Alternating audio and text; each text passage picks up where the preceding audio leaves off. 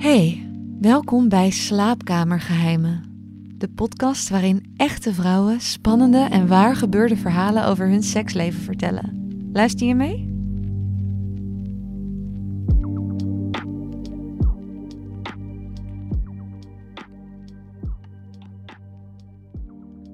Heb je die Netflix-serie met Gwyneth Paltrow gezien? Sex, Love and Goop heet het. Daarin zie je iemand een full-body orgasme krijgen. Nou, dat kan ik dus ook. Niet om op te scheppen of zo, maar meer om aan te geven dat zoiets dus echt mogelijk is. Het vergt wel wat oefening, maar ik blijk dus energie door mijn hele lijf te kunnen voelen stromen, zonder dat iemand me op dat moment aanraakt. Best apart, hè? Voor iemand die dacht niet zo seksueel te zijn. Ik dacht 29 jaar dat seks niks voor mij was. Omdat mijn man er wel behoefte aan had en prikkelbaar werd als we niet vreeën, had ik de afspraak met hem dat hij twee keer per week met me naar bed mocht. Eigenlijk moet ik zeggen, hij mocht in mij masturberen. Voor mij persoonlijk was er niks aan. Het was echt twee keer over mijn borst aaien, twee keer langs mijn vagina wrijven en hup erin.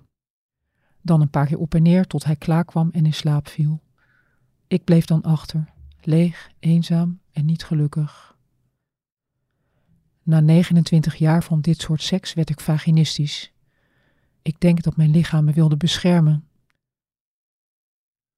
Later heb ik er meer over gelezen. En als je een vagina penetreert die niet helemaal goed opgezwollen is, ontstaat er eelt tegen de binnenwanden. Je kunt je wel voorstellen dat er bij mij flink wat eelt op zat. Mijn vagina wilde gewoon niet meer. Toen bleek dat ik niet meer gepenetreerd kon worden, kwamen mijn ex en ik bij een seksuoloog terecht. Die vertelde doodleuk dat ik gewoon wat meer zin moest maken. Hij had helemaal geen oog voor mijn behoeftes. Hij vroeg me niet eens of ik het wel leuk vond. Ook de groepstherapie, waar we onder begeleiding van twee mannen aan meededen, hielp ons niet. Mijn man werd steeds dwingender. Dan kwam hij met sexy lingerie aan, zogenaamd als cadeautje voor mij. Terwijl ik dacht, dit is voor jou toch? Ik voelde me echt mislukt als vrouw. Ik kon hem niet bieden wat hij nodig had. Hij voelde ook dat hij faalde en uiteindelijk klapte ons huwelijk. Ik was opgelucht dat ik er van af was en doodmoe. Drie jaar had ik nodig om bij te komen van alles, en pas toen kwam er bij mij weer wat ruimte. Ik kreeg een nieuwe vriend met wie penetratie in eerste instantie wel lukte, maar na een tijdje begon het voor mij weer als een verplichting te voelen. Ik klapte weer dicht en besloot ermee te stoppen en me eens te gaan verdiepen in mezelf. Te lang had ik voor anderen klaargestaan. Telkens maar gedaan wat die ander wilde of nodig had, mezelf daarbij veel te veel uit het oog verliezend. Ik besloot beter voor mezelf te gaan zorgen en uit te zoeken wat ik zelf eigenlijk wilde en fijn vond. Wat bleek, het is net als met groenten. De een houdt nou eenmaal van broccoli en de ander meer van spruitjes. Ik ben blijkbaar iemand die niet per se van penetratie houdt. Dat betekent niet dat ik niet kan genieten van aanraking. Ik hou juist van aanrakingen, soms zacht en soms heel stevig. Als het maar niet tot penetratie moet leiden, voel ik juist heel fijne dingen.